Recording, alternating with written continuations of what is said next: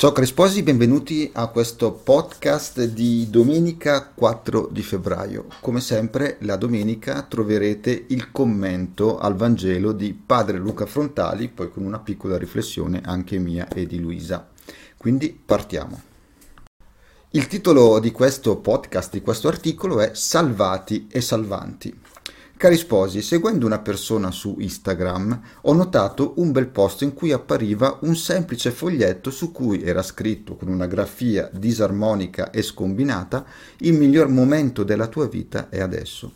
A prima vista nulla di che se non fosse per trattarsi dell'ultimo messaggio di un papà gravemente affetto dalla SLA al suo unico figlio. E così il tema della malattia sembra eh, pervadere ogni lettura dal libro di Giobbe fino alla suocera del Vangelo. C'è tuttavia una bella differenza tra come è vissuta in ciascuna delle scene. Che significato sottendono questi due modi di essere malati? Leggasi anche afflitti, turbati, angosciati, scoraggiati, disperati. E che hanno da dire agli sposi.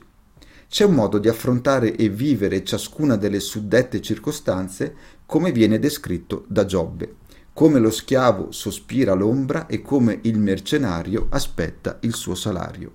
Cosa vuole dire? Nel senso che sopporti e carichi di pesi magari con estrema eleganza e nonchalance, che nemmeno chi ti è vicino si accorge di nulla, ma in fin dei conti non vedi l'ora che finisca. Perché affronta la vita così, il meglio, il bello, il buono arriva sempre dopo la situazione attuale. Si finisce così per vivere alienati nel futuro e scollegati dal presente. Invece il quadro evangelico mostra come le prove della vita non esimono dal diventare comunque portatori di bene. La suocera, non appena rimessasi in piedi, e nel Vangelo, cioè simbolo di resurrezione, si mise a servire i commensali. La malattia quindi riporta comunque al presente e non permette fughe in un passato idealizzato e nemmeno in un futuro inesistente. Cosicché Gesù in questa scena è medico sia delle anime che dei corpi. La sua missione è di guarire e di sanare chiunque abbia un problema, di qualsiasi ordine esso sia.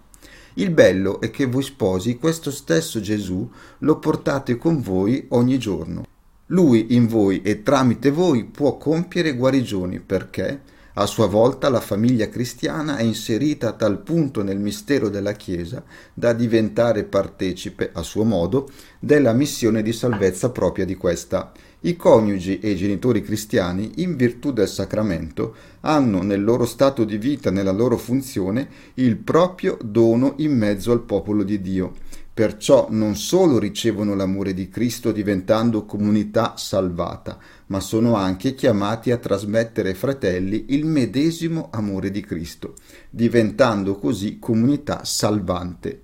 Da familiari eh, consorzio al punto 49.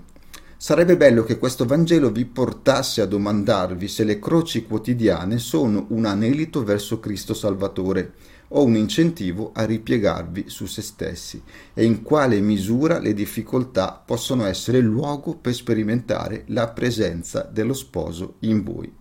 Vi auguro di saper trarre con pazienza le lezioni che il Signore Gesù vuole consegnarvi in quelle circostanze e di essere portatori per altri di salvezza e di guarigione. Ed arriviamo ora alla mia riflessione. La domanda che ci pone Padre Luca è decisiva. Come affrontiamo le nostre croci, anche quelle piccole? Fuggendo nel passato o sperando nel futuro e non vivendo il presente? Oppure immergendoci nell'oggi, nella quotidianità? Solo se saremo capaci di vivere il nostro matrimonio nella quotidianità, anche quando non è facile, decidendo di starci e di donarci completamente, allora staremo vivendo un matrimonio vero. Io ero proprio quello che si rifugiava in un futuro ipotetico ed ideale. Ero quello del sabato del villaggio. Il matrimonio mi ha insegnato a essere presente nel presente. Ciao cari sposi, vi auguro una bella e santa domenica e ci vediamo al prossimo podcast.